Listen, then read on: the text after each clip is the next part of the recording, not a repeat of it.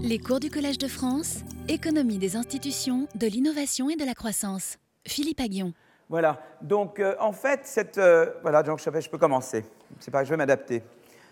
Ça ira.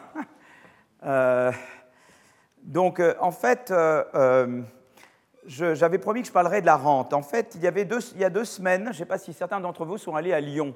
Et à Lyon, il y avait euh, les journées de l'économie de Lyon, et il y avait une table ronde, on faisait l'ouverture, avec, euh, et j'avais invité notamment Emmanuel Fary, qui est un, dont j'avais mis son nom sur la première slide en fait, Euh, euh, Emmanuel Fary, qui est un prof à Harvard, et, et on parlait un petit peu, et le sujet c'était qu'est-ce qu'on a appris des dix dernières années, enfin quelles sont certaines leçons ou certains sujets de recherche qui peuvent être stimulés par l'évolution des dix dernières années? Et Fary a fait une très bonne intervention sur le thème de la rente. Et euh, donc je vais vous écrire son nom puisque je n'ai pas la slide où j'ai le nom.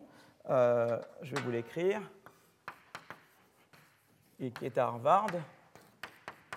Et, donc, en fait, euh, ce que remarquait Emmanuel Fary, c'est qu'effectivement, si vous regardez au cours des 20 dernières années, de, notamment l'économie américaine, mais c'est vrai aussi dans d'autres pays développés, il y a ce qu'on appelle un retour de la rente.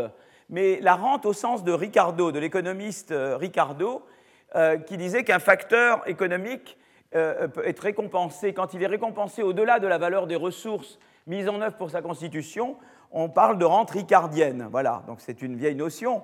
Euh, et ce que note, disons, à ce niveau de généralité, voilà, c'est pas. Et ce que note en fait Fary, c'est que si on regarde sur les 20 dernières années, on voit en fait une augmentation en tendance de la rente. Voilà. Euh, euh, et donc, on veut essayer de comprendre qu'est-ce que ça signifie, quoi, qu'est-ce que ça reflète, euh, comment ça contribue aux inégalités, à la dynamique des inégalités, quelle est la cause ou les causes de cette augmentation de la rente ricardienne. hein. Et donc, et quelles sont les implications de politique économique donc, en gros, c'est ça un peu le sujet, voyez Et en fait, aujourd'hui, il y a une conférence, je crois, à Bercy sur euh, euh, technologie et inégalité. Ben voilà, ici, vous aurez, euh, je pense, que quelque chose de moins aussi intéressant que là-bas. Alors, augmentation de la concentration dans la majorité des industries au cours des 20 dernières années. Donc déjà, un premier signe, si vous voulez que... Et donc, en gros, il y a des gens qui pensent que c'est surtout eh bien, le, pouvoir de monopole qui a augmenté. Donc, il y a un peu deux visions. Une première vision, c'est que c'est euh, des pouvoirs de monopole qui ont augmenté, des barrières à l'entrée, voilà, des rentes de situation. Et l'autre vision, c'est que c'est eh bien, des rentes dues peut-être aussi en partie à l'innovation. Si j'innove et que je fais un, produit meilleur que les autres, ben, j'ai une rente de l'innovation. Et, et- et- donc, si vous voulez, il va y avoir maintenant le débat de plus en plus entre ceux qui pensent que la rente, c'est exclusivement ou quasi exclusivement de la rente de, euh, de situation, et ceux qui pensent qu'en partie au moins, cette rente est une rente de l'innovation. Et ça, c'est dans tous les débats. Et, et- et vous voyez ça en France, c'est-à-dire tout le débat porte là-dessus. Est-ce que, c'est- est-ce que les rentes, c'est purement des, des- des rentes, de, de- de- voilà, de, de rente, enfin, rente au sens vieux du terme, ou est-ce que c'est euh, aussi la rente de l'innovation?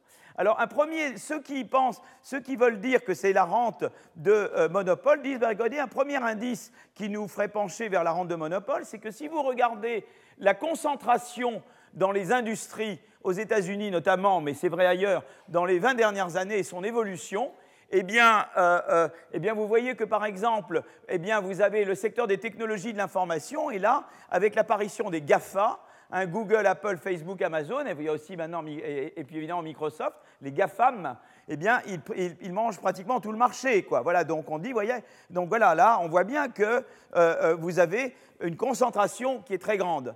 Euh, par exemple, un exemple que donne Fary, le pourcentage d'industries où les quatre plus grosses entreprises contrôlent. Oh là là, là j'ai un problème avec mon. Ça va là le micro? C'est bon? D'accord. Le pourcentage d'industries où les quatre plus grosses entreprises contrôlent plus du 30% du marché a augmenté de 30 à 40%. Donc, si vous voulez, il y a de plus en plus d'industries où vous avez euh, euh, les quatre gros, les quatre plus grosses qui contrôlent plus de 30% du marché. Donc, vous voyez, là encore un indice. Euh, il donne d'autres exemples à Lyon. Il dit, voilà, dans le secteur du commerce grand public, la part des 50 plus grosses entreprises a augmenté de 10%. Dans la finance, encore plus, la part des dix plus grandes banques dans les prêts aux particuliers et aux entreprises a augmenté de 30 à 50 au cours des 20 dernières années. Donc on voit à peu près dans, la plupart des secteurs cette augmentation de la concentration. Et donc, il y a certains qui disent, ben voyez, c'est les monopoles qui reviennent. Quoi. Hein, on oublie les antitrusts. Quoi. Voilà, en gros, il y avait à une époque euh, politique de la concurrence, et on oublie ça, et maintenant, c'est le retour des monopoles. D'accord? et, alors là, ça, c'est tiré d'un travail euh, effectué par, euh, par, des auteurs. J'ai mis les slides, donc vous, aurez les transparents également attachés à ce cours. mais c'est un travail fait par l'économiste auteur Katz, Van Rienen, euh, et alors le quatrième, j'ai oublié qui c'est, mais euh, plus un. ouais, il ne va pas être très content parce que les cours sont filmés, donc il ne va pas être très content. Pardon? Dorn? C'est ça. Voilà, absolument. Et je crois qu'il y en a un cinquième, du coup. Je crois qu'il y a un cinquième larron. Je crois qu'il y a un cinquième. On ne sait pas grave, on le découvrira plus tard. OK. Donc, euh, donc en fait, on voit que si vous voulez, alors le, C4, qu'est-ce que c'est le CR4 C'est la part des ventes par les plus grosses entreprises dans le secteur, vous voyez, le CR4. Et le, CR20, c'est la part des ventes par, les 20 plus grosses entreprises, d'accord? Donc vous prenez le CR4 ou le CR20, donc ça c'est le CR4 par rapport aux ventes, et ça c'est le CR4, les 4 plus grosses entreprises en termes de part dans l'emploi, d'accord? Et on voit que qu'on prenne l'un l'autre, surtout si on prend les ventes, on voit c'est pas moins l'emploi, mais si on voit les ventes, on voit que la, concentration en termes de ventes a beaucoup augmenté euh, depuis, au, cours des, surtout des 20 dernières années. Voilà, des 20, 20 ou 30 dernières années. Vous voyez, vous voyez vraiment ces courbes ascendantes. Et surtout pour le CR4 qui a beaucoup augmenté. Moins pour l'emploi, c'est très intéressant. Ça veut dire que déjà on voit quelque chose d'intéressant, c'est que les firmes qui sont grosses, elles sont grosses en termes de volume, de part des ventes, mais pas tellement en termes d'emploi. Elles n'emploient pas tellement en fait. D'accord? Et, donc, et on voit en fait qu'il y aura une baisse de la part du travail dans la valeur ajoutée dans la dernière période. D'accord? Donc je, reviens à ça. Mais c'est simplement pour vous montrer que la concentration augmente. Ça, c'est dans le secteur manufacturier. D'accord? Et là, c'est dans le secteur financier. Et dans le secteur financier, alors là, c'est encore plus, plus criant, quoi. On voit vraiment une augmentation de la concentration. Là, on la voit également en termes d'emploi, toujours un peu plus en termes de, en termes de vente, mais on voit également une augmentation de la concentration en termes d'emploi. Voilà. Euh, euh, il regarde d'autres secteurs, le secteur des services, le secteur des, transports et des, voilà, ce appelle les utilities. Hein. Euh, donc, on voit que c'est à peu près général, quoi. Et dans, le, commerce de détail, dans le commerce de gros, vous voyez, dans le commerce de détail aussi, on voit une concentration. Évidemment, il y a Walmart qui apparaît, il y a euh, tous ces acteurs, ça, ça, ça, augmente beaucoup la concentration euh, euh, dans, le, dans, le, commerce de services aux États-Unis. D'accord? Donc finalement, au total, on observe une nette, j'avais mis, au total ici, une nette tendance à la hausse de la concentration, une tendance beaucoup plus forte quand on mesure la concentration par les ventes en termes de ventes plutôt qu'en termes d'emploi. Et ce deuxième point suggère que les entreprises eh bien, les, celles qui ont concentré une part importante du marché l'ont fait sans nécessairement que ça se traduise par le fait qu'elles emploient beaucoup plus. Euh, euh, donc c'est intéressant parce que ces entreprises vont réaliser des rentes, mais elles ne vont pas augmenter l'emploi tellement. Donc elles vont contribuer à l'augmentation de la rente par rapport, euh, par rapport, à la rémunération du travail. Vous voyez ce que je veux dire? Donc, donc ça, déjà, des choses à garder en tête. D'accord? Euh, on appelle ça scale without mass, c'est-à-dire on grandit, mais sans avoir une masse de travailleurs avec. Voilà, on grandit en termes d'importance. Donc déjà, les gens qui pensent que c'est la, la, disons que c'est la, le monopole qui est important, ils disent, voyez, premier indice que le pouvoir de monopole a augmenté, la concentration a augmenté. C'est le premier argument qu'ils donnent, d'accord? Mais on va revenir là-dessus tout à l'heure. Deuxième argument en faveur de ceux qui disent le, euh, retour des, des rentes de situation, et de monopole, l'augmentation de la part du capital dans le revenu a augmenté au détriment du travail. Et, en particulier de 60, de, euh, la, part de, donc en fait, en fait la c'est la part du travail qui passe de 65 à 58. C'est pas celle du capital, sinon ça voudrait rien dire. La part du travail diminue, d'accord? Et, euh, euh, et, donc, alors, et en plus, c'est essentiellement lié, en partie lié, disons, au secteur immobilier. Euh, qui est plus intense en capital, d'accord? Et dont la taille relative s'est accrue. Et dont la part du capital a augmenté. Donc on dit, vous voyez, regardez, c'est des monopoles, ça se traduit surtout par une augmentation de la rente immobilière. Vous voyez, il n'y a rien d'innovant là-dedans. En gros, c'est ça l'argument. Hein. Je, continue. Je, fais l'avocat de ce côté-là. Après, je vais prendre l'avocat, je vais être l'avocat de l'autre côté. Et après, on va être au milieu, d'accord? Plus ou moins. Vous ferez votre opinion. Voilà. Euh, euh, et, voilà, donc ça, c'est la, première, la deuxième chose.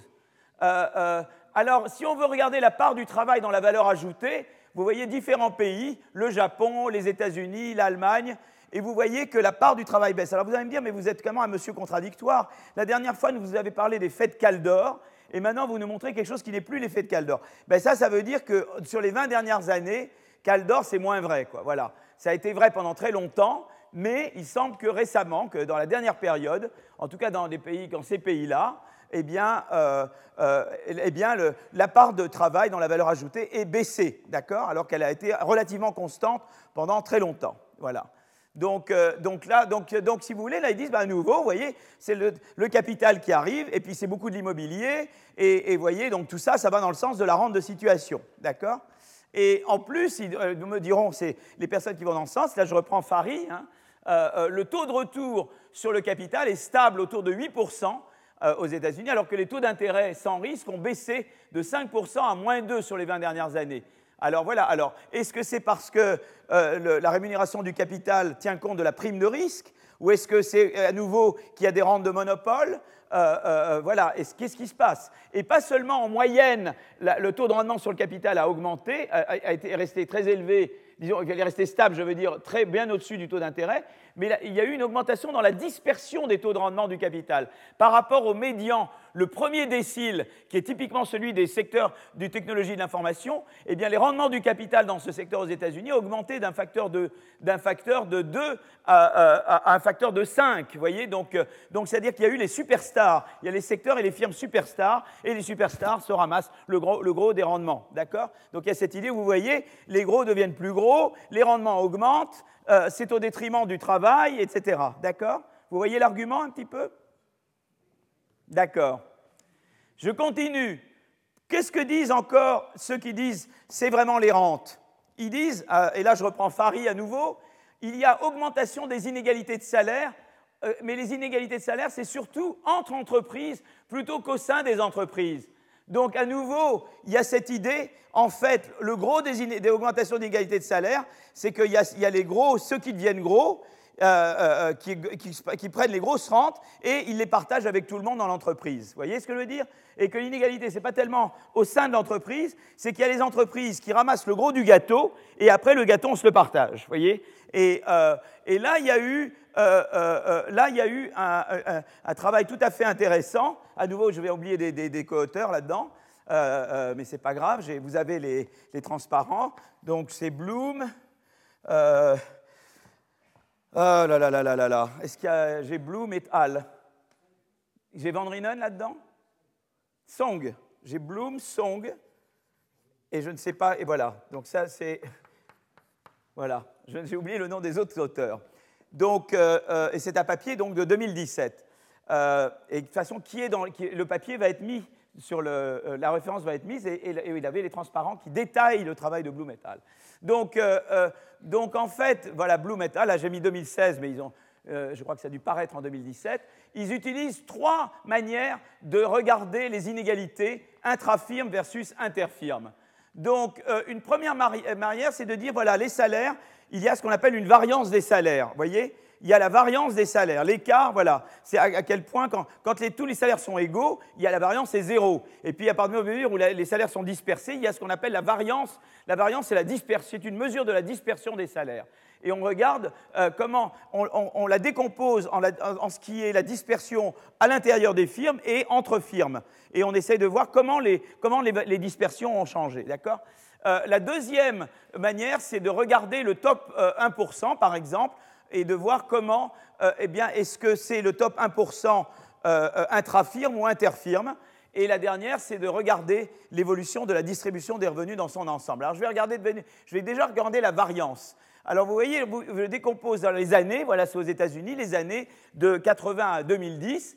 et puis on regarde la variance du log du salaire, c'est-à-dire la dispersion des salaires en gros, d'accord Et vous voyez euh, en dessous, vous avez ici la, entre firmes, vous avez ici à l'intérieur des firmes, et là c'est le total. Alors c'est vrai qu'à n'importe quel moment, en niveau, la dispersion à l'intérieur des firmes est plus grande que la dispersion entre firmes. Mais ce que nous on regarde, c'est la tendance.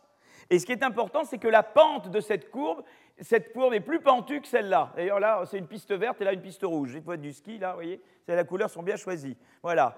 Euh, euh, donc, vous voyez que, en fait, déjà, vous regardez que la variance a augmenté au total, mais surtout parce que c'est la variance entre firmes qui a augmenté. Vous voyez, c'est les inégalités de salaire entre firmes qui, sont surtout responsables de l'augmentation globale des inégalités de salaire. Vous voyez, ça c'est une chose intéressante. Donc ça donne l'idée qu'il y a les superstars firmes et les, firmes qui ne sont pas superstars. Voilà. Et euh, vous voyez, l'évolution de la variance euh, est plus 0,19 est majoritairement due aux différences interfirmes, plus 0,13, qu'aux différences intrafirmes, plus 0,06. Vous voyez et, en fait, au total, en suivant cette première décomposition, l'effet interfirme explique 69% de la hausse des inégalités salariales. C'est-à-dire que donc, depuis 30 ans, eh bien, 69% des inégalités salariales, c'est des inégalités entre firmes. Donc ça, ça va toujours dans le sens de dire, bah, vous voyez, en gros, il y a les firmes qui prennent le gros du gâteau, alors elles donnent à tout le monde en fait, et puis il y a les autres firmes qui, elles, se font, euh, eh font plutôt euh, avoir par les autres et qui, elles, ne peuvent pas donner grand-chose. Voilà. Donc il y a une nouvelle manière, une autre manière qu'ils utilisent Bloom et al. Pour regarder cette espèce d'inégalité intrafirme versus interfirme, c'est de regarder l'évolution des revenus salariaux du top au, tout en haut de la distribution des revenus. Alors comment ils font? Ils regardent, alors par exemple, regardons le, le 99e percentile, c'est-à-dire le top 1%. Et vous voyez que si vous voulez, la part du top 1% globalement, on le sait, a augmenté depuis 30 ans. Ça, je vous l'ai montré 10 000 fois. Donc ça, on sait que globalement, la part du top 1% a augmenté. La question, c'est de savoir qu'est-ce qu'elle part et, à l'intérieur des firmes entre, et ou entre firmes. Vous voyez ce que je veux dire? Et donc là, c'est ce que font Bloom et al. Et euh, alors évidemment, on voit que tous les quintiles euh, euh, au-dessus d'un certain truc on, augmente, mais évidemment, le top 1% augmente plus que le top 10%, vous voyez, et qui augmente plus que le top 50% qui est là. Maintenant, qu'est-ce qu'on regarde? Eh bien, on va regarder, on, regarde pour chaque, individu qui est dans un, chaque individu qui est dans le top 1%, on regarde la moyenne des salaires de, des gens dans, sa boîte à chaque moment. Vous voyez ce que je veux dire? Et on voit qu'en fait, c'est très semblable à cette courbe. Vous voyez, ceux qui sont dans le top 1%, eh bien, eh bien si vous prenez la moyenne des gens qui ne sont pas eux-mêmes, mais qui sont dans la même boîte, aussi ces revenus-là ont augmenté. Vous voyez? Et euh, en fait, euh, euh, si je regarde, voyez, donc ça c'est les individus, ça c'est ce qui se passe dans leur boîte, c'est l'évolution des salaires des, top 1%, vous voyez, de dans, leur, dans, la boîte. Donc je prends un top 1%, je regarde la moyenne des gens qui travaillent dans sa boîte. Je crois qu'il inclut tout le monde d'ailleurs. Hein. Et, ce qui est très intéressant, c'est que si je fais la différence des deux, eh bien, on ne voit pas de différence. Vous voyez Ça, c'est la différence entre les deux. C'est-à-dire qu'en en fait, eh bien, l'évolution salariale des individus du top 1%, par rapport à celle de leurs collègues en moyenne, eh bien, on ne voit pas vraiment la différence. C'est-à-dire qu'on a l'impression que c'est vraiment interfirme, c'est entre firmes. Vous voyez ce que je veux dire? C'est je, je, représente ma firme. Je peux regarder moi ou je peux regarder tous les autres dans ma firme. Et en gros, ça me donne un peu la même évolution. Voilà. Vous voyez? Alors maintenant, il y a une autre, euh, euh, il y a une autre manière, c'est l'évolution de la distribution. Alors ce que je fais là, c'est la chose suivante. Je regarde, je dis voilà, euh, ce que je fais à ce moment-là, c'est que je regarde à chaque endroit. J'ai une distribution, donc je suis tout en bas et tout en haut. D'accord? Donc là, je divise la distribution des revenus en, en, en, pourcentage. Vous voyez, le premier percentile, le deuxième centile, le troisième centile, en centile, si vous voulez. Et, et, je regarde, si vous voulez, le revenu. Donc je regarde le revenu en, euh, en centile, par exemple, le centile le plus bas. Quel était le revenu du centile le plus bas, en moyenne, en, en 1981 mais évidemment en équivalent dollar 2013, d'accord Pour que je compare des comparables. Et je regarde ensuite comment, donc probablement son revenu va augmenter. Donc je vois, je sais quel est son revenu en, 1981, et je regarde comment son revenu va évoluer en, en 2013, vous voyez? Et donc j'aurai son revenu. Donc je regarde par exemple pour le premier décile, je vois son revenu moyen, le revenu moyen du premier décile en 81, celui en 2013, je fais la différence et ça me donne de combien le revenu du premier décile a augmenté. D'accord? Et je fais ça pour tous les déciles. D'accord? Et on voit la chose suivante, c'est que regardez, ça c'est la différence, c'est la différence du revenu euh, euh, du revenu de premier décile en 80, euh, du, revenu en 2013 moins le revenu en 81, d'accord? Donc évidemment, quand on est tout en bas, eh bien, ça n'a pas beaucoup augmenté, pratiquement pas, entre 1980 et 2013, en équivalent 2013. Mais vous voyez que plus on est en haut de la distribution, plus son revenu, plus on était en haut en, 1981, plus, plus, on a pris l'ascenseur, quoi. D'accord? Ça, on le voit. C'est une autre manière de dire que la, part du top a augmenté par rapport au reste, d'accord? Maintenant, ce que je fais, c'est qu'au lieu de faire ça individuellement, je fais ça en termes de firme. Je dis, prenez un individu dans le premier décile. Quel était le revenu moyen des gens dans sa firme en, 1981 Quel est le revenu moyen euh, en 2013 du premier décile? En prenant que les revenus pour chaque individu. Dans le, dans le premier décile, je ne regarde pas leur salaire, je regarde le salaire moyen des gens qui travaillent, dans, voyez, qui travaillent dans la même boîte, d'accord? Et euh, euh, eh bien, ça fait une courbe qui est pratiquement la même.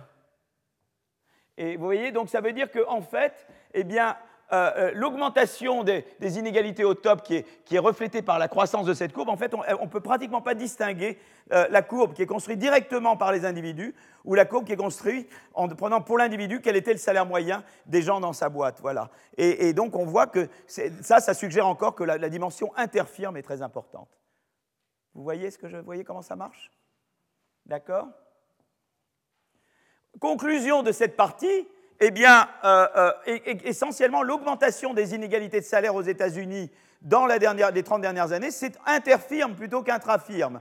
D'accord? Et en fait, on peut montrer que deux tiers de la hausse des inégalités salariales est liée à un effet interfirme et un tiers est lié à un effet intrafirme. En particulier, l'effet intrafirme est plus gros dans les grands groupes, mais je ne vais pas parler pourquoi c'est autre chose. Donc ça, à nouveau, les gens disent, ben voilà, euh, vous voyez, ça va dans le sens de dire, eh bien, euh, euh, eh bien même pour l'inégalité, qu'est-ce qui compte Finalement, on veut s'attaquer aux inégalités, eh bien, il faut s'attaquer aux rentes des très gros. Puisque les inégalités viennent surtout des différences entre les, firmes qui réussissent et les firmes qui ne réussissent pas, il faut redistribuer des firmes qui réussissent vers les firmes qui ne réussissent pas, puisque c'est interfirme. D'accord? Avec cette idée que les interfirmes, eh bien, peut-être qu'elles abusent de pouvoir de monopole, les firmes qui réussissent bien. Et donc, il faut lutter contre ça. Je ne sais pas, voilà. En tout cas, c'est intéressant. Ça va dans le sens de dire pouvoir de monopole. Alors, il y a un autre argument qui est donné en faveur de dire c'est euh, euh, un, pouvoir de monopole. C'est de dire que, en fait, eh bien, euh, le, dynamisme a, décru. Voilà. C'est de dire, voilà, je vais vous prouver que le pouvoir de monopole a augmenté en vous montrant que l'entrée de nouvelles firmes a été réduite. Voilà, le, pourcentage des, emplois présents dans les entreprises de moins de 5 ans a décliné de 20 à 10 au cours des 20 dernières années aux États-Unis. Le taux d'entrée des nouvelles entreprises aurait décliné de 14 à 8. Et donc, vous dire, dire, ben, voyez, regardez, il y a un déclin du dynamisme. Il y a moins d'entrées, il y a moins de sorties, et donc, on voit bien que le pouvoir de monopole a augmenté. Voilà. Et voyez, par exemple, ici, on regarde du côté gauche on regarde, eh euh, euh, euh, on regarde le, taux de, création de start-up dans le secteur privé non agricole, et on voit son évolution de 80 à 2011, et on voit que le taux de création de nouvelles start-up a baissé. Et à droite, on regarde la part des emplois dans les, dans les firmes de moins de 5 ans, non, les jeunes firmes. Et on voit que cette part a également baissé. D'accord? Donc on se dit, bah, à nouveau, vous voyez, un autre indice que le pouvoir de monopole a augmenté, c'est qu'il y a moins d'entrées, il y a moins de sorties, et que les jeunes, c'est de moins en moins important. D'accord? Je vais, je, je mets tous les arguments du côté monopole, monopole, monopole, monopole. Hein, là, c'est le, le, procureur qui parle. Hein. Après, il y a l'avocat de la défense qui va parler. D'accord? Je ne sais pas que je défends ou procureur, je ne sais pas. Je suis des deux côtés, il n'y a pas de. Voilà. Donc, euh, euh, alors, question. Alors, donc, on a tous ces éléments. D'accord La concentration a augmenté. Euh, la, part du capital dans, la, valeur ajoutée a, augmenté au détriment du travail. les inégalités de salaire ont augmenté surtout entre firmes plutôt qu'à l'intérieur des firmes, ce qui veut dire que c'est les gros, c'est les firmes qui réussissent très bien, qui réussissent et qui partagent les rentes avec les autres dans la firme, mais au détriment des autres. Et finalement, le dynamisme a, décru, c'est-à-dire moins d'entrées, moins de sorties, et, donc moins de jeunes, et voilà, etc. Donc tout ça, ça va dans le sens de dire, eh bien peut-être il y a, euh, notamment aux États-Unis, euh, un problème d'augmentation de la rente de monopole, mais de mauvaise rente de monopole. Et d'ailleurs, la question est posée, c'est-à-dire qu'ils disent, bon d'abord, euh, donc ils disent, eux disent c'est rente de monopole, est-ce que c'est vrai? D'accord? Et puis évidemment, après, il y a, les questions qui se, il y a les, questions qui se posent. Par exemple, si c'est vrai, alors est-ce que par exemple ça explique le. Vous savez, il y avait toujours le problème de la stagnation séculaire, d'expliquer. Je, vous avais essayé de vous convaincre qu'il n'y a pas de stagnation séculaire parce qu'on ne sait pas mesurer la croissance comme il faut, mais baisse séculaire, il y a eu. Et euh, une, une explication possible pour la baisse séculaire, c'est que le pouvoir de monopole a augmenté. Il y a moins de dynamisme, quoi. Vous voyez, ils sont devenus gros. Il y avait une époque, il y avait antitrust aux États-Unis, et puis après l'antitrust, il y en a de moins en moins. Maintenant, voilà, on dit maintenant que de, plus, moins en moins, de, et que ça, du coup, ça fait que les gens en place s'endorment sur leur laurier, moins sujets à la concurrence, et que ça, ça endort l'économie. Il y a des gens qui pensent que c'est ça. Ils pensent qu'une des explications de la, baisse de la, de la, croissance de la productivité aux États-Unis, c'est le fait que, eh bien, on a des gros éléphants qui grandissent, grandissent au détriment des autres et qui empêchent le dynamisme, qui bloquent le dynamisme. D'accord? Donc c'est une question importante. Et en plus, ça, augmente les inégalités. Donc on dit, voilà, les monopoles, c'est vraiment pas bon. Il y a des gens qui disent, qu'est-ce qui se passe aux États-Unis? Eh bien, il y a des gros monopoles qui grossissent. Ils, entravent la croissance parce qu'ils empêchent l'entrée de nouveaux plus dynamiques. Et en plus, ils exacerbent les inégalités, puisqu'on a vu que l'augmentation des inégalités, c'est surtout celle entre firmes, entre les grosses firmes et les petites firmes, quoi, entre celles qui ont, qui ont réussi et celles qui ne réussissent pas. D'accord? Donc on dit, voilà, il y a un gros problème aux États-Unis de, euh, qu'en fait, il y a un lien entre l'augmentation des inégalités et la stagnation séculaire. Les deux ont à voir avec les gros éléphants qui, euh, qui inhibent les petits, qui inhibent l'arrivée des nouveaux. D'accord? Ça, c'est une vision. Et je pense qu'il y a sûrement du vrai là-dedans. D'accord? Alors maintenant, je vais me faire l'avocat de l'autre côté. Et après, vous vous ferez votre opinion. Et c'est ouvert, en fait. Moi, la vérité, je pense qu'il y a des deux. Voilà, je suis assez centriste dans l'affaire. Là, j'ai mis tout du côté rente de monopole, rente de situation, pas d'innovateur. Maintenant, je vais dire, il y a un truc qui s'appelle l'innovation. D'accord? Donc, je reprends mon souffle, il est 14h30, je vais boire un peu d'eau, et maintenant, je vais me transformer en avocat. De l'autre partie, je suis avocat des deux, il y a deux avocats.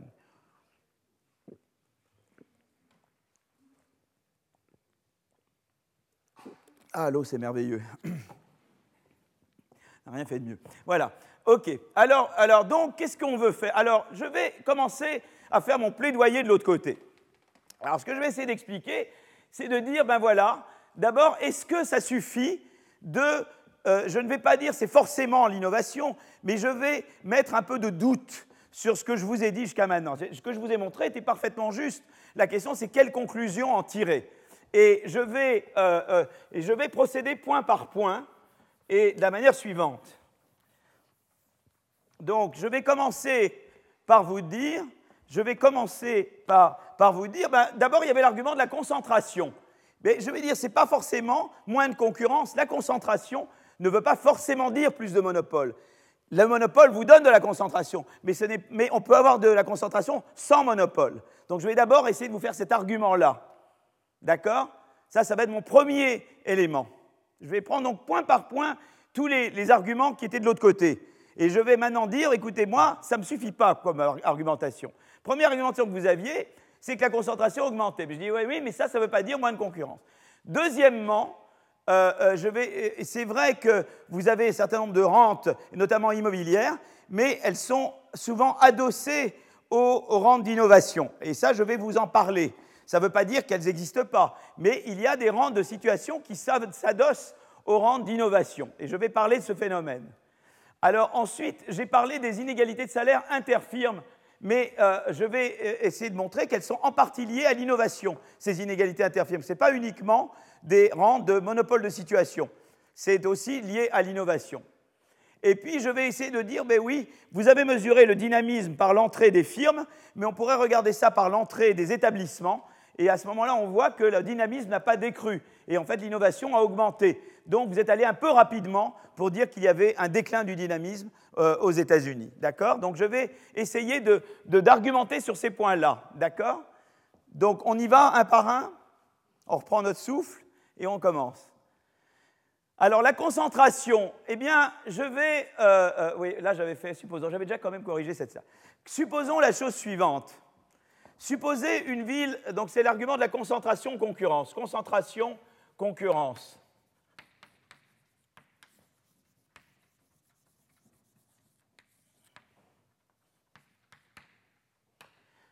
So, alors, on va, je, vais, je vais dessiner une ville circulaire. Vous voyez, j'ai une ville circulaire. Et je vais supposer dans cette ville qu'il y a deux firmes, la firme A et la firme B. OK? Et euh, je vais supposer que les gens sont, euh, que les, consommateurs sont euh, placés uniformément dans cette ville. Vous voyez, ils habitent des maisons comme c'est une rue. Supposez que vous avez une grande rue circulaire, vous avez simplement les boulevards des maréchaux, d'accord? Supposez que Paris, c'est uniquement le boulevard des maréchaux, d'accord? Et donc chacun habite, donc vous, vous habitez là, moi j'habite là, etc. Je peux aller faire mes achats là ou là, d'accord? Donc j'ai un espèce de, on appelle ça un duopole. Il y a deux, il y a deux points de vente, deux producteurs. Et les gens sont là. Alors évidemment, euh, je peux choisir entre aller là et aller là. Alors qu'est-ce que je vais regarder quand je dois choisir entre aller faire mes courses ici ou faire mes courses là? Je vais regarder le prix, le prix que A, le, le prix par unité chez A. Je vais regarder le prix chez B, mais ça ne suffit pas parce que là, il y a une certaine distance, vous voyez, qui est là, et que, euh, euh, qui est une distance D euh, A, et que je multiplie par le un coût de transport T, et là, j'ai la distance DB que je multiplie par, cette, par, la, par, le T. Vous voyez ce que je veux dire? Ce que je vais regarder, moi, c'est le P plus T fois D. Donc D, c'est la distance, T, c'est le, le, prix au kilomètre, d'accord? Hein, Vous n'endormez pas, restez avec moi, là, je ne veux pas vous perdre. Donc en gros, moi, j'avais des profs, là, ils jetaient des craies. Vous n'avez jamais eu ça dans votre enfance? Mais là, 400 personnes, c'est un peu difficile. Euh, euh, donc, euh, alors, donc, en fait, moi, je compare mon prix total, c'est-à-dire, je dis, il y a le prix que je vais payer quand je vais arriver là-bas, mais moi, il faut que, j'y arrive. Le temps, ça peut être simplement un coût, simplement chaque kilomètre coût de temps, ou ça peut être le temps d'arriver, le temps, c'est de l'argent, d'accord? Donc, vous savez, vous avez du temps. Donc, voilà. Donc, et, d'une certaine manière, donc voilà. et et maintenant, je vais supposer que la concurrence augmente. Qu'est-ce que ça veut dire que la concurrence augmente? Je vais réduire le coût de transport. Réduire le coût de transport, c'est une manière de dire la concurrence augmente. Vous voyez, par exemple, si quelqu'un est tout près de B, normalement, il aurait dû être dans la sphère de B. Mais si le coût de transport est zéro, bah, il, peut s'intéresser à A également. Vous, comprenez? Si je réduis le coût de transport, j'augmente la concurrence. Bah, c'est comme si vous habitez dans un village et euh, vous avez juste une épicerie et puis soudain, vous avez un moyen de transport immédiat qui vous amène dans le village d'à côté, bah, la concurrence a augmenté. Hein, si d'un coup, vous allez plus vite dans le village d'à côté. Bah, c'est ça que je regarde. Donc, si vous voulez, euh, euh, donc je regarde l'augmentation de la concurrence et je me demande qu'est-ce que ça va donner. Et mon argument, et je peux le dire en mots, c'est la chose suivante. Supposons que dans les deux firmes, il y en a une qui soit meilleure. Supposons que la, que la firme A a des coûts de production plus petits que la firme B. C, c'est les coûts de production. Supposons que A soit plus efficace. D'accord? Eh bien, si je réduis les coûts de transport, A va concentrer beaucoup plus du marché. Vous comprenez ça? Parce qu'il va pouvoir faire des prix plus bas, et les prix plus bas que va faire A va amener beaucoup plus de gens quand les coûts de transport vont être plus faibles. Vous comprenez ça? Donc ça veut dire que quand j'augmente la concurrence, eh bien, à l'arrivée, vous observerez plus de concentration des ventes avec le plus efficace des deux. Vous voyez où je veux aller? Vous voyez mon point? Et comment l'innovation est derrière? Pourquoi j'ai des coûts plus bas que l'autre? Parce que j'ai innové et l'autre pas, quoi. Ou moins.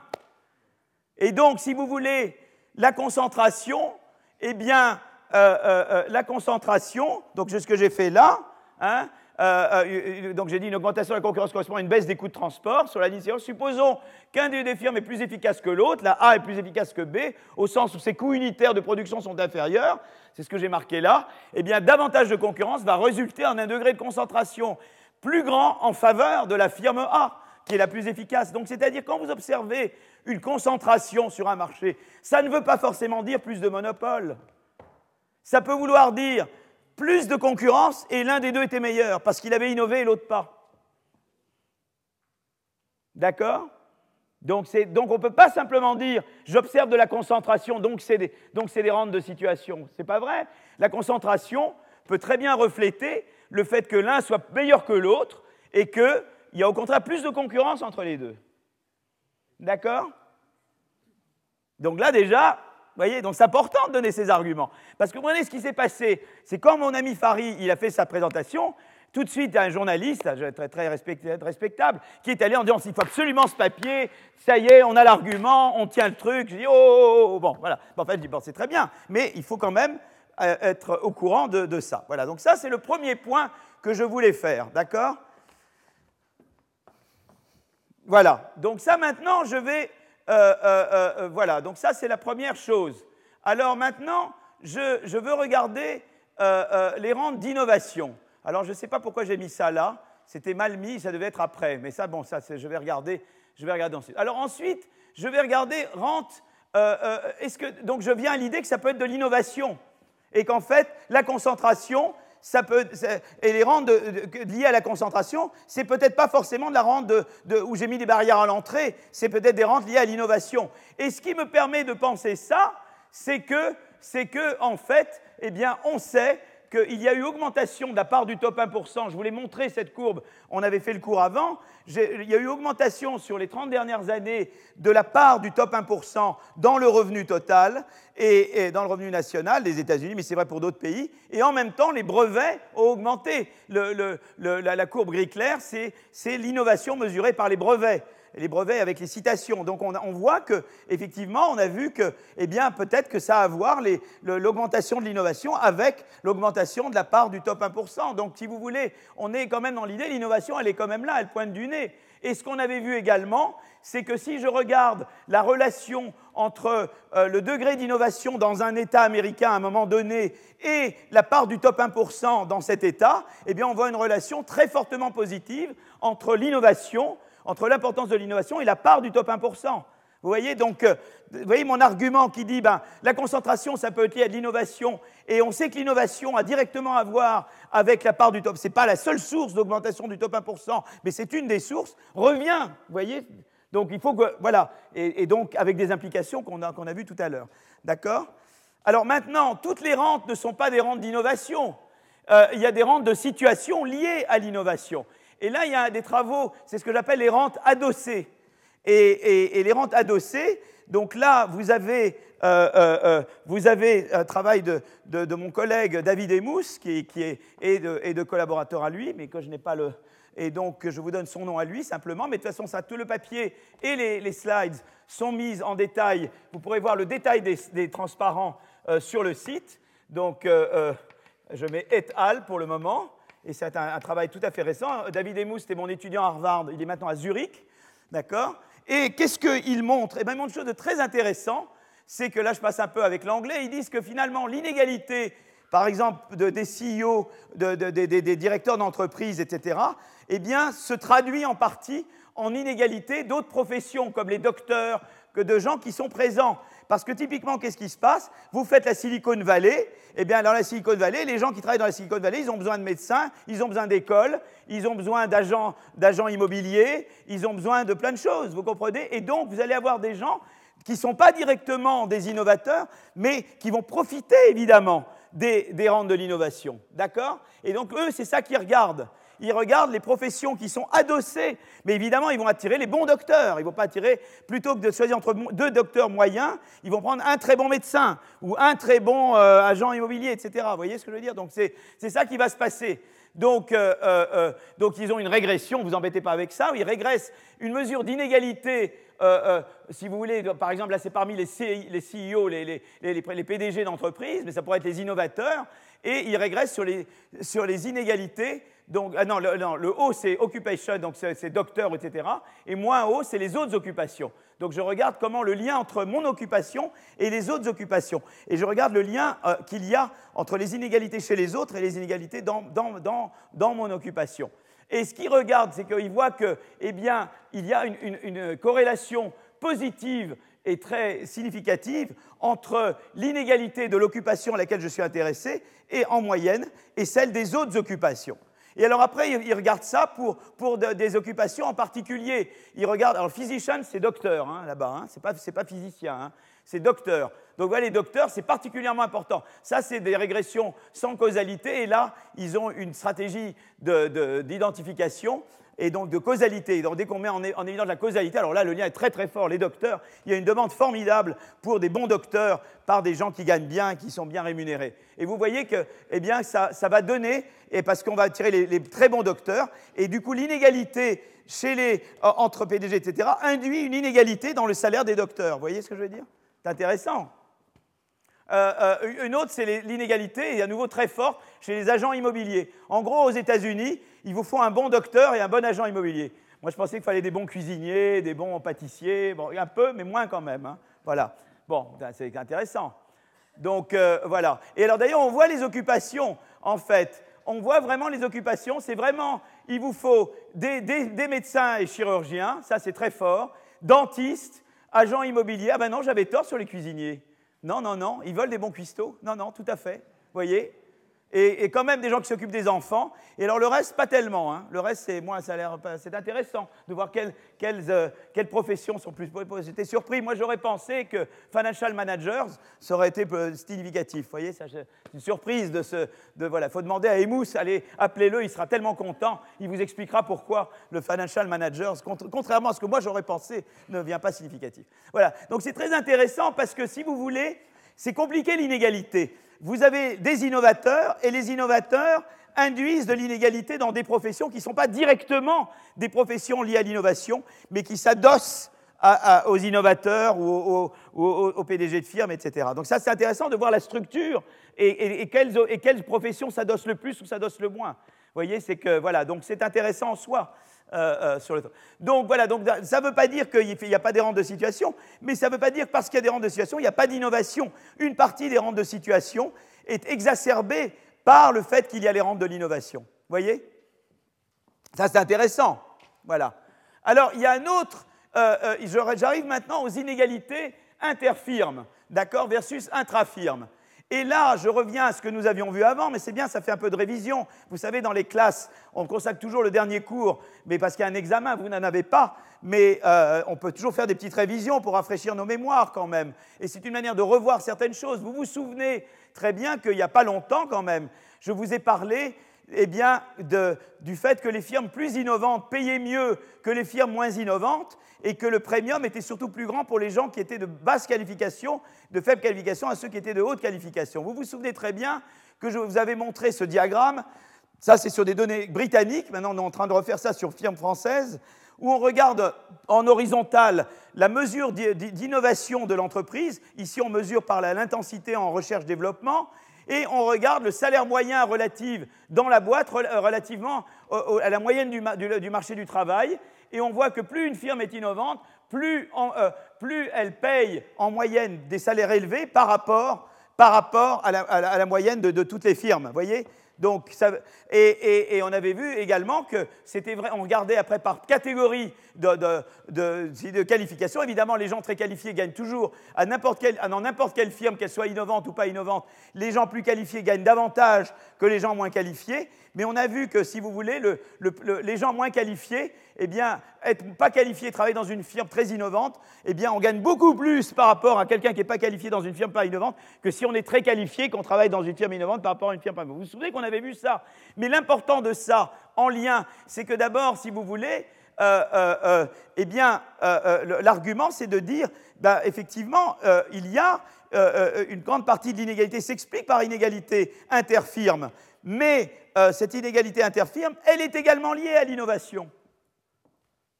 Et avec des effets surprenants entre high skill et low skill. Donc c'est plus compliqué que ce que vous dites. Ça ne veut pas dire qu'il n'y ait pas, mais il y a, voilà, et, c'est lié en partie l'innovation, ce qui veut dire qu'en partie, les rentes qu'ont eues les firmes qui payent mieux, c'est peut-être en partie les rentes de l'innovation. Vous comprenez? Ce n'est pas entièrement, mais c'est à nouveau l'innovation est là. Vous pouvez pas.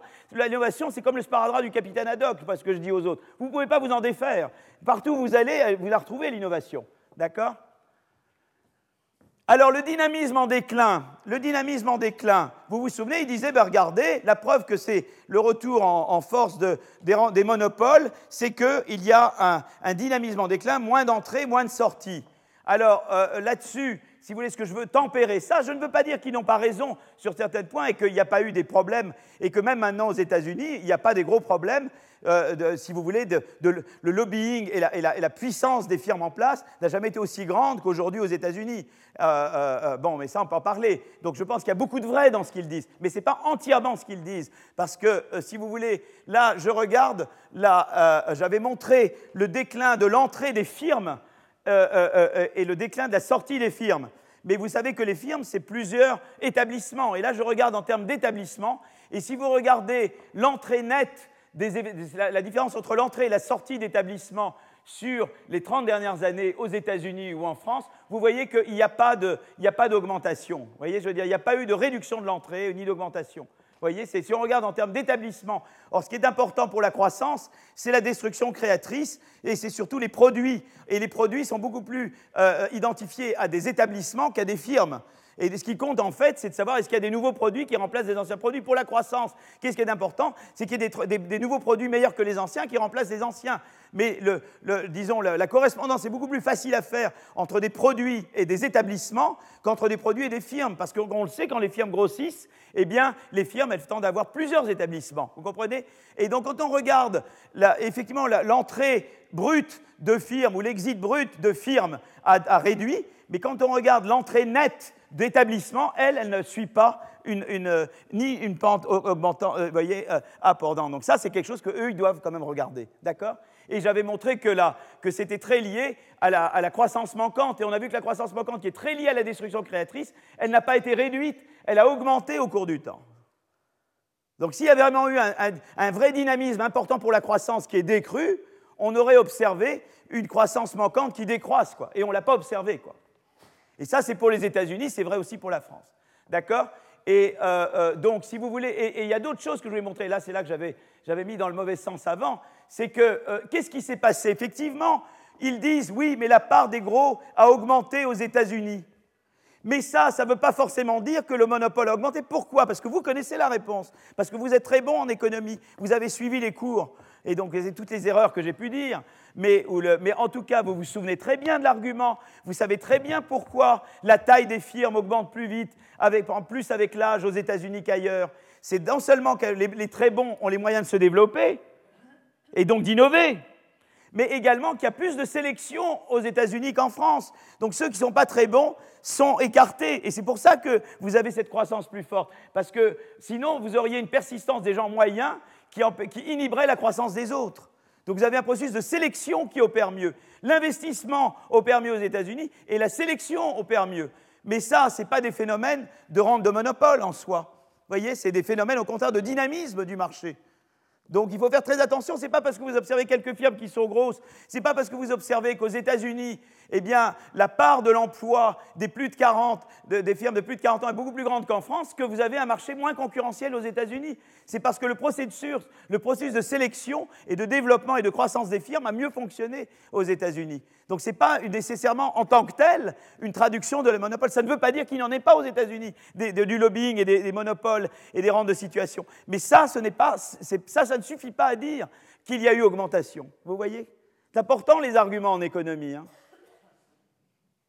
D'accord? Alors donc j'arrive maintenant au bout de cette première partie. Donc en gros, eh bien conclusion, qu'est-ce qu'on a dit? Il y a eu une certaine argumentation pour dire il y a augmentation des rentes de monopole, la rente a pris de pouvoir. On est d'accord que la rente ricardienne a augmenté. La question est de savoir pourquoi elle a augmenté. Est-ce que c'est dû uniquement à, une augmentation de barrières à l'entrée et de pure rente de situation? Ou est-ce que ça n'a pas à voir aussi à l'innovation? Et quelle est la part de l'un et la part de l'autre? Et, c'est important de comprendre ça. C'est important à la fois, c'est important parce qu'on veut comprendre ce qui se passe, évidemment.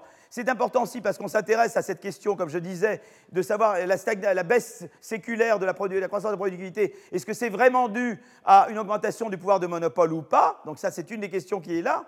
Et puis, ça a des implications évidemment pour les inégalités la compréhension des inégalités, mais ça a des implications pour la politique économique. Si vous pensez que c'est uniquement euh, euh, des, pouvoirs de monopole, euh, à ce moment-là, vous allez dire, ben, je dois taper sur les monopoles directement. Il y a une certaine politique de concurrence. Si vous pensez, et également, je, dois taxer à fond tout ce qui est, bon voilà, je dois avoir une fiscalité, je dois taper sur le capital à fond, parce que je pense que toute la concentration des revenus du capital, c'est essentiellement du monopole de situation. Si vous pensez que c'est aussi de l'innovation, vous allez avoir une taxation progressive, mais vous allez prendre en compte le fait qu'une partie eh bien, des rentes, c'est de la rente d'innovation. Donc je ne sais pas comment vous le ferez, dans la manière dont vous penserez à votre fiscalité, et également dans la manière dont vous, dont vous articulerez la politique fiscale et la politique de la concurrence. Et les deux doivent s'articuler. Et je crois que c'est très important parce qu'il faut de la concurrence on veut de la redistribution, on veut lutter contre les inégalités excessives, mais on veut en même temps une économie qui génère de l'innovation. L'innovation, vous la générez en ne décourageant pas ceux qui innovent et en ayant le bon degré de concurrence, puisqu'on sait que la concurrence est une force qui stimule l'innovation. Donc, si vous voulez, voilà, donc on en est là un petit peu. Le débat sur la rente en est là pour le moment et euh, il faut encore déterminer quelle est la part de la rente de situation et de l'innovation dans la rente et d'en déduire quelle implication pour la politique fiscale, quelle implication pour la politique de concurrence. Voilà, donc voilà la première partie du cours. Je vous revois dans cinq minutes. Alors je vais, vous parler, je vais terminer en vous parlant, euh, c'est toujours lié à la rente, mais c'est lié à la concurrence en fait. Donc je vais vous parler d'échanges commerciaux et d'innovation. D'accord? Donc, euh, euh, c'est lié à la rente parce que c'est lié à la concurrence. Mais, euh, je, voilà, donc je, vais, effacer ici et je vais commencer à vous parler de, commerce et, d'innovation. Vous voyez un peu comment les domaines évoluent en économie. Voilà.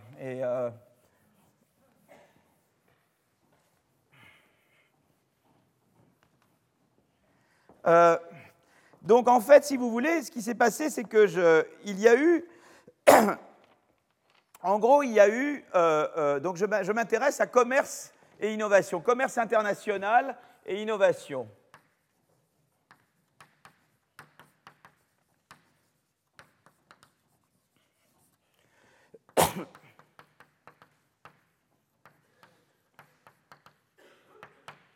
Et en fait, si vous voulez, il y a eu un peu de littérature. Dans, les, disons, depuis 20. Enfin, il y a eu d'abord la littérature, ce qu'on appelle la, nouvelle théorie, les nouvelles théories de la croissance. D'accord? Mais d'abord, il y a eu les nouvelles théories de. Euh, disons qu'il y a eu les deux en parallèle. Mais enfin, les nouvelles théories de la croissance, les nouvelles théories de la croissance, dont celles que j'ai développées avec mes co-auteurs, euh, euh, la nouvelle théorie de la croissance, ça vous dit, en gros, eh bien, euh, euh, euh, ça, a quelque chose à dire sur le lien marché, exportation,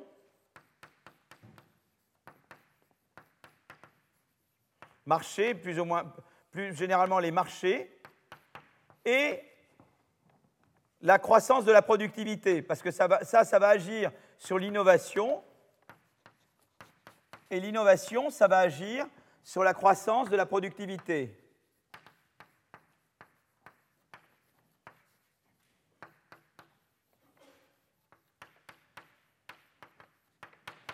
D'accord? Donc, si vous voulez, l'idée, c'est de dire, la théorie de la croissance se dit en général, eh bien, la, croissance vient de l'innovation, mais l'innovation vient des incitations à innover, et parmi ces incitations à innover, eh bien, la taille du marché compte. Et notamment, les exportations, ça affecte la taille du marché. Vous voyez ce que je veux dire? Donc quand vous croyez dans les nouvelles théories de, la croissance, vous savez qu'il y a une relation entre taille du marché, et en particulier les exportations, donc je devrais dire ici taille, taille du marché, et, c'est là que j'aurais dû mettre exportation euh, entre parenthèses, c'est beaucoup mieux, et euh, implique, euh, implique innovation, l'incitation à innover, implique croissance de la productivité, et donc la nouvelle productivité. En gros, c'est cette relation-là que, dont rend compte les nouvelles théories de la croissance. D'accord? Euh, C'était la croissance schumpeterienne, je vous l'ai montré. J'ai dit la théorie schumpeterienne, c'est, eh bien, euh, la croissance, c'est de l'innovation à long terme. L'innovation, elle ne tombe pas du ciel, elle est déterminée par eh bien, différents facteurs institutionnels et, ce qu'on appelle le business climate, l'environnement, qui détermine votre incitation à innover. En partie, l'environnement, c'est la taille du marché que vous pouvez servir. Et les exportations, c'est un aspect de ça. Quand je peux produire pour le monde entier, ben, c'est sûr que mon incitation à innover n'est pas la même que quand je peux produire juste pour euh, euh, le, 5e, le 5 arrondissement. Voilà qui est mon arrondissement, hein, donc je, je, suis plus grand bien, je suis né, je suis d'ici, moi. Voilà. Donc, euh, d'accord, donc ça, c'est les nouvelles théories de la croissance mais c'est ce qu'on appelle le New Growth. C'est ce qu'on appelle le New Growth Theory. OK? Donc voilà, New Growth Theory. Mais en parallèle, vous avez euh, euh, les nouvelles théories du commerce international. Les nouvelles théories du commerce international.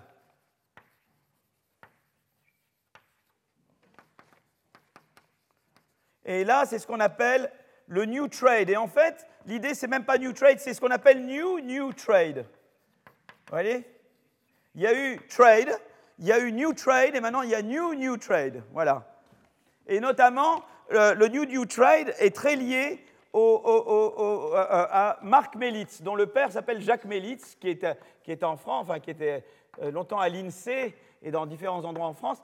Marc Melitz, qui était également à Harvard. Vous avez pensé qu'ils sont tous à Harvard, mais vous voyez, je, je mentionne tous des Harvard, mais ils sont tous français, en fait, vous voyez donc, euh, mais c'est pas du tout, il n'y a pas d'obligation d'être français. Mais c'est vrai que beaucoup, voilà, il y avait un peu une mafia française là-bas. Voilà. Donc, euh, euh, et alors le New New Trade, c'est intéressant parce que le New New Trade, il vous dit que en fait, eh bien, la productivité détermine votre habilité à exporter. Vous voyez, c'est dans l'autre sens qu'il regarde. il regarde, il regarde l'effet de la, il regarde la causalité inverse de la productivité vers, le, de, la, productivité vers l'exportation. Et en gros, si vous voulez, pour vous dire un peu schématiquement quelle est l'idée, je vais vous la donner en une ligne. Mais c'est vraiment passionnant. Et, et Mélite, c'est 2003, donc ça date de 14 ans, quoi. Hein. Euh, euh, mais ça a complètement révolutionné la théorie du commerce international. Hein. Euh, donc, et maintenant, tous les nouveaux modèles de commerce sont basés beaucoup sur Melitz, en fait. Donc Melitz et son article, c'est un article notamment de 2003 dans Econometrica. Alors, Econometrica, c'est un journal important, il y a des papiers importants dans Econometrica. Mais enfin, j'aurai une histoire marrante à vous raconter après. Je ne veux pas faire de blagues, je suis filmé, il faut que je fasse attention. Bon, voilà, Non, non, ça m'est arrivé une fois, vous savez, à Sciences Po de faire un cours et j'étais filmé, j'ai raconté plein de bêtises. Bon, plus qu'encore que je vous raconte ici. Alors, ça c'est le... Donc en fait, si vous voulez, qu'est-ce qu'il fait Mélitz? Il vous dit, ben voilà, en gros, eh bien, la productivité, il y a des firmes plus ou moins productives. Mais pour exporter, il y a un coût fixe d'exportation. N'importe qui ne peut pas exporter, vous voyez? Il y a l'idée qu'il y a un coût fixe d'exportation.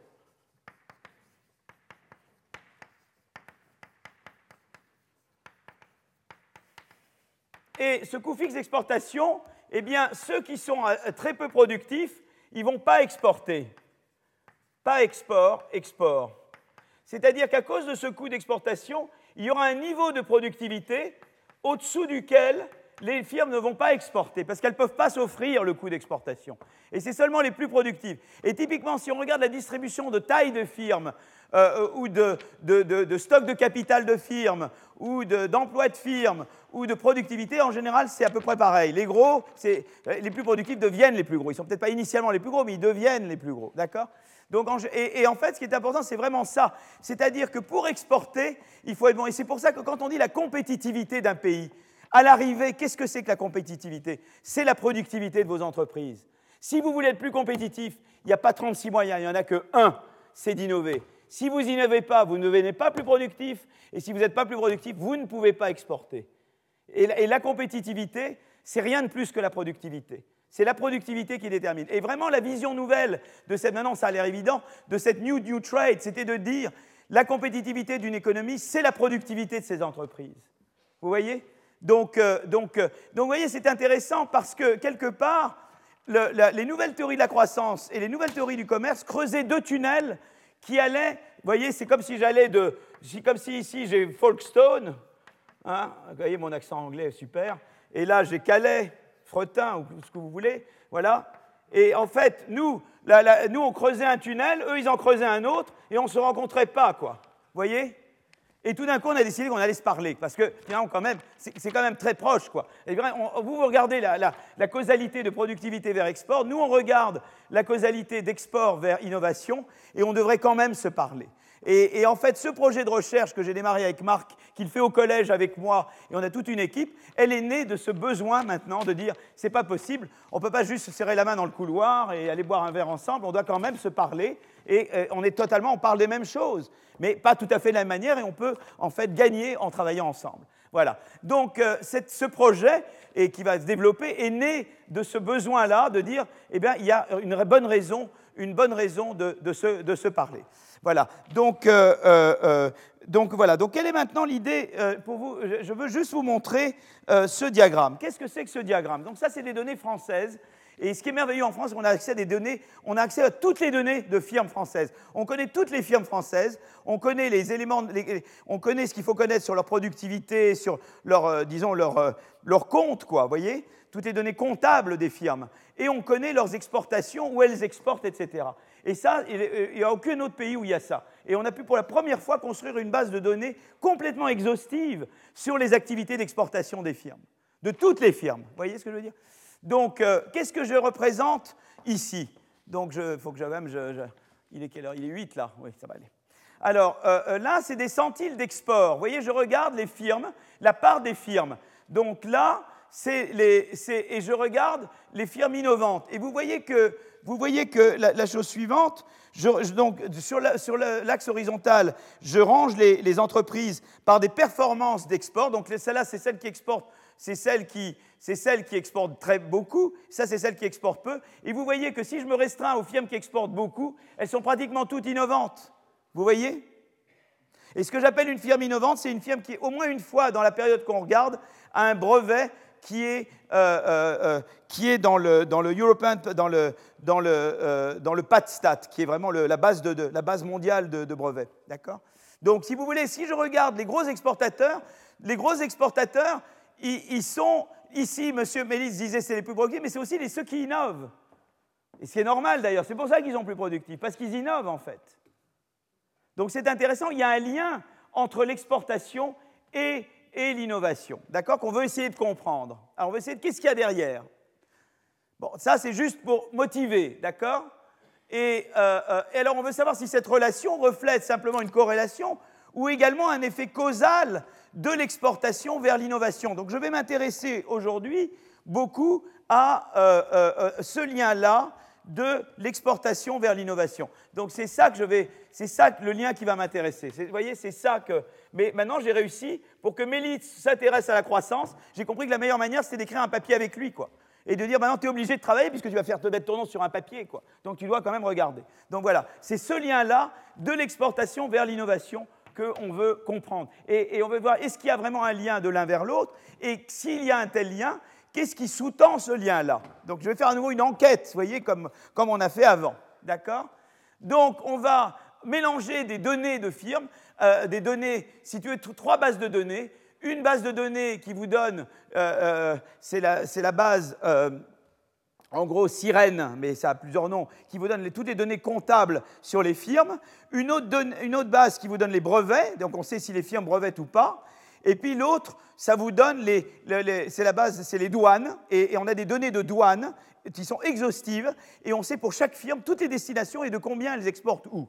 Et donc on a tout, quoi. Et on peut regarder euh, euh, eh bien, les firmes, est-ce que, qui, voilà, et comment, comment les firmes exportent. Et donc, on va regarder comment l'expansion des marchés d'exportation affecte la quantité et la qualité des brevets. D'accord? Et, euh, et, je vais construire, et évidemment, tout le problème, c'est d'avoir une causalité. Parce que vous pouvez toujours me dire, si vous avez une corrélation entre l'exportation et l'innovation, peut-être que c'est une causalité inverse de l'innovation vers l'exportation. Donc je vais devoir trouver un instrument, je vais devoir trouver une variable d'exportation qui est exogène à la firme, qui est son marché potentiel d'exportation. Et c'est ça que je vais utiliser. D'accord? Donc je vais montrer en fait que, eh bien, effectivement, quand il y a une, expansion des marchés d'exportation, les firmes, eh bien, elles innovent plus. Deuxième, donc le commerce international, c'est important pour l'innovation. Si vous entendez des gens qui prônent le protectionnisme, ça veut dire qu'ils sont contre l'innovation. Ils vont, ils vont inhiber l'innovation, d'accord? Euh, euh, euh, et, deuxièmement, mais on va montrer que ceux qui s'en sortent bien, c'est les firmes qui sont déjà productives, parce qu'elles, elles sont très bien dans la concurrence, parce qu'il y a également un effet concurrence. Et ce que je vais montrer, c'est qu'il y a deux types d'effets qui sous-tendent, le, qui sous-tendent la, si vous voulez, la causalité de export vers innovation. Euh, la, première, le premier effet, c'est un effet de taille de marché, et l'autre, c'est un effet de concurrence. Et on va voir que ça va dans les deux sens, dans des sens opposés. C'est-à-dire, il y a, il y a euh, euh, si vous voulez, il y a deux effets qui sont, que je vais mettre en valeur.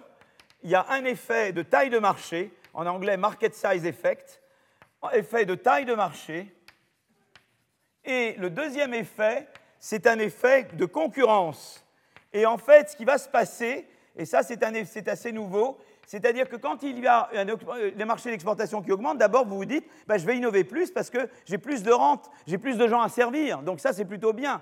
Mais comme il va y avoir un marché d'export qui augmente, il va y avoir d'autres firmes qui vont dire la même chose. Et donc la concurrence va augmenter. Et ça, la concurrence, on ne sait pas tellement quels effets ça a, mais si vous avez suivi mes cours précédents, vous savez que la concurrence, ça tend à stimuler l'innovation dans des firmes frontières, mais ça tend à la décourager dans des firmes moins frontières. Et c'est exactement ce qu'on va voir. On va voir que l'effet de concurrence décourage et en fait va plus que compenser l'effet taille de marché pour les, pour les firmes les moins, les moins, performantes. Donc en gros, ce qui va se passer, c'est que si vous regardez les firmes françaises, vous avez les plus performantes, les moins performantes maintenant, les plus productives, les moins productives. Celles qui sont déjà très productives dans leur secteur, eh bien, l'ouverture à des nouveaux marchés, l'effet total va être positif et très positif. Tandis que quand vous avez des firmes qui sont dans leur secteur plutôt à la traîne, l'effet total de l'ouverture du marché, ça va être un effet négatif. Donc ça va augmenter les inégalités interfirmes. Voyez? Et ça, c'est évidemment un argument qu'utilisent certains pour dire bah alors limitons l'ouverture au commerce international. L'autre, c'est de dire mais non, attaquez-vous directement aux, inégalités alors, et traitez les inégalités, mais n'empêchez pas, au nom de ça, la nécessaire ouverture au marché international. Vous voyez un peu comment je. D'accord? Alors, je vais, je vais, tout de suite vous montrer des choses, des, je vais tout de suite vous montrer euh, les, données, euh, euh, les, données, empiriques. Alors, je, je, passe tout ça. Alors, je regarde tout de suite voilà. Alors les sources de données, d'abord il y a les données de brevets, c'est PatStat, d'accord, qui contient de l'information détaillée sur les, brevets, disons les, candidatures au brevet, d'accord, et, le, pays de résidence de l'inventeur et les citations, parce qu'on peut dire, mais oui, mais il y a peut-être des brevets qui valent rien. Donc je veux m'assurer que ce n'est pas n'importe quoi, et donc je vais regarder les brevets qui sont cités, évidemment, pas les brevets qui, qui valent rien du tout, d'accord? Par exemple, au Japon, il y a beaucoup de brevets, et il y a des brevets très bons et des brevets moins bons. Puis il y a des gens qui sont plus, nous on est plus modestes, nous, en général on tend à, montrer nos bons brevets. En Chine il y a plein plein de brevets, mais peut dire beaucoup de brevets chinois ne valent rien du tout. Et donc il faut dire, voilà, il y en a certains qui valent beaucoup, et il y a des séries de métriques pour, classer les brevets. Alors la deuxième source de données, c'est ce que je disais, c'était les, eh bien, l'information sur les entreprises, combien les ventes, leurs exports, le nombre d'employés, euh, etc. Donc ça c'est, le, le ficusphère data. Et puis les, les données d'export, et là, on sait pour chaque entreprise les, eh bien, les destinations d'exportation et, combien ils exportent. Et tout ça, c'est pour toute la période 94-2012, euh, d'accord? Donc voilà, donc je ne vais pas vous embêter euh, comment je fais ça. Euh, je vais d'abord vous montrer quelque chose d'intéressant, c'est la concentration. C'est-à-dire que si je regarde, là, c'est des courbes, ce qu'on appelle des courbes, c'est des courbes de Lorentz, mais ne vous embêtez pas avec ce jargon. Je regarde, si vous voulez, euh, ça, ça veut dire, je regarde en termes de, brevets. Et, ben, ça veut dire que ici, les, firmes qui brevettent le plus, eh bien, c'est très concentré les brevets. C'est ça que ça veut dire. Les firmes qui brevettent le plus, je mets d'abord les firmes qui brevettent le plus et celles qui brevettent un peu moins et un peu moins et un peu moins. Donc au début, je mets celles qui brevettent le plus, donc ça fait augmenter les brevets beaucoup. Et puis après, je mets celles qui brevettent un peu moins et un peu moins et un peu moins. Vous voyez ce que je veux dire? Et les brevets, c'est très concentré.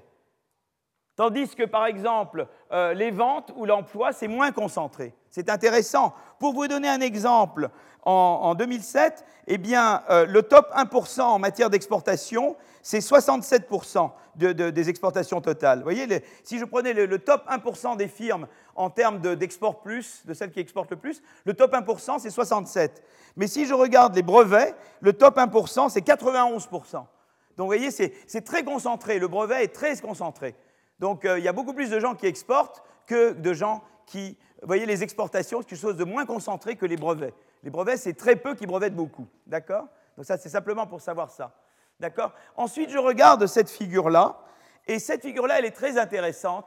C'est ce qu'on appelle de la, de la, statistique descriptive. Je ne fais aucune régression, je vous montre simplement des chiffres, mais qui déjà suggèrent des choses intéressantes.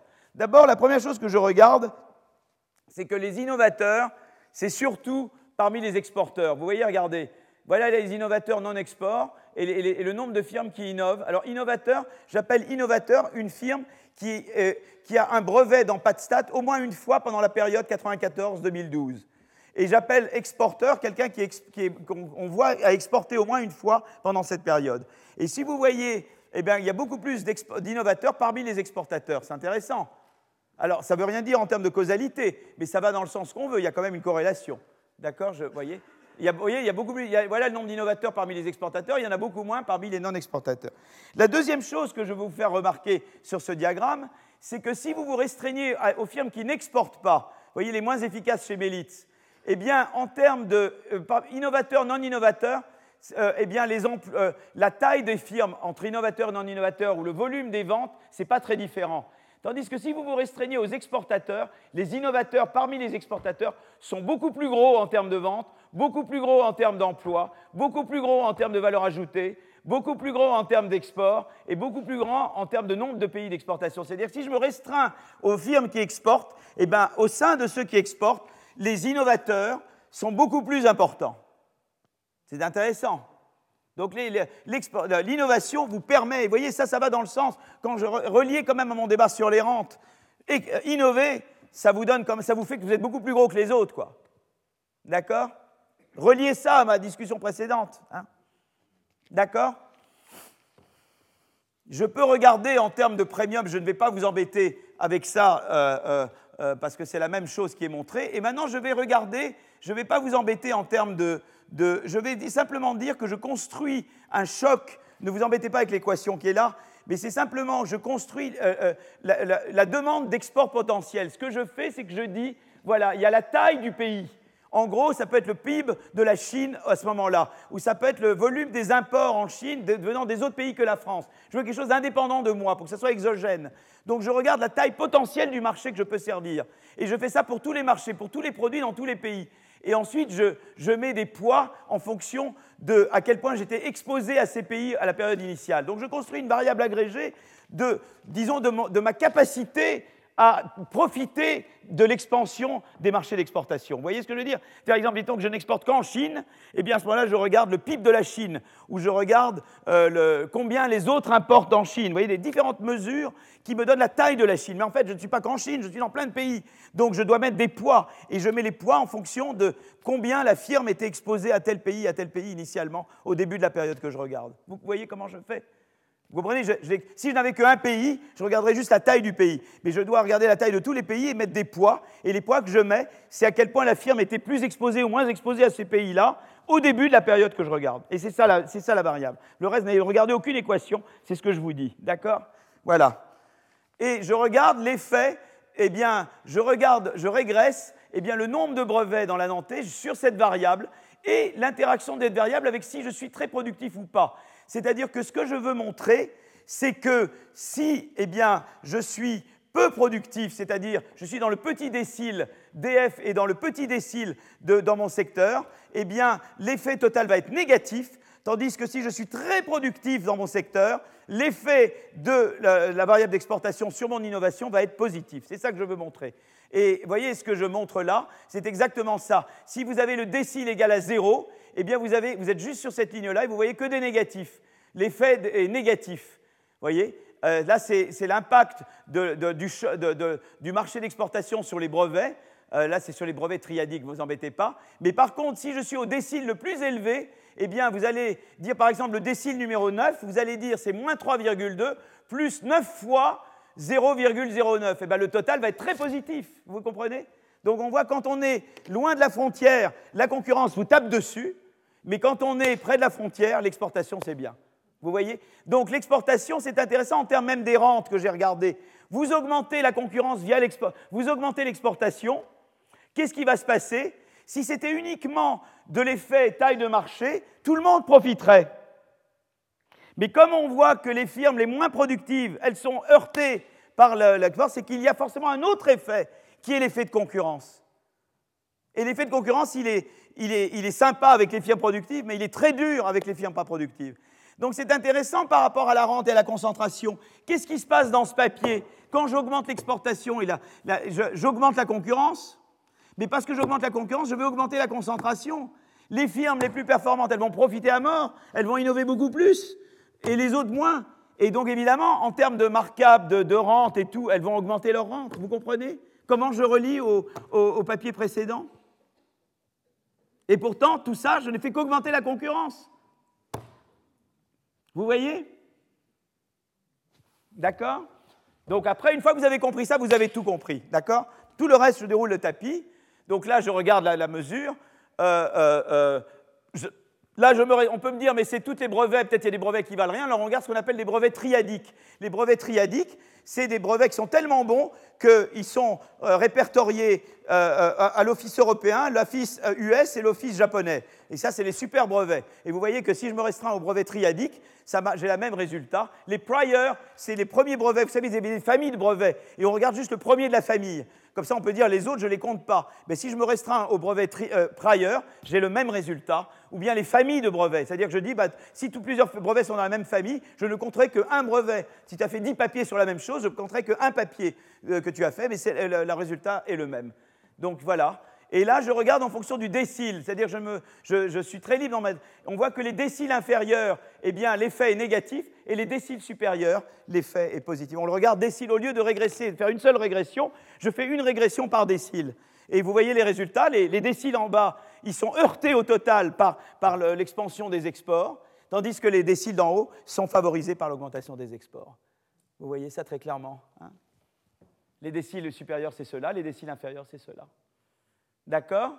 Et alors en plus, on peut dire, ben, pour, montrer encore plus que c'est la concurrence, mais déjà ce que je vous ai montré montre qu'il y a un effet de concurrence, parce que s'il n'y avait qu'un effet de taille, la taille augmente pour tout le monde, et donc on ne devrait pas observer que les firmes qui sont loin de leurs frontières technologiques euh, euh, au décile 0 ou décile 1 euh, réagissent négativement, leur innovation réagit négativement à l'augmentation des exports, du marché d'export. Mais comment on sait que c'est négatif On sait déjà qu'il y a un effet concurrence. Mais là, je peux le regarder encore plus.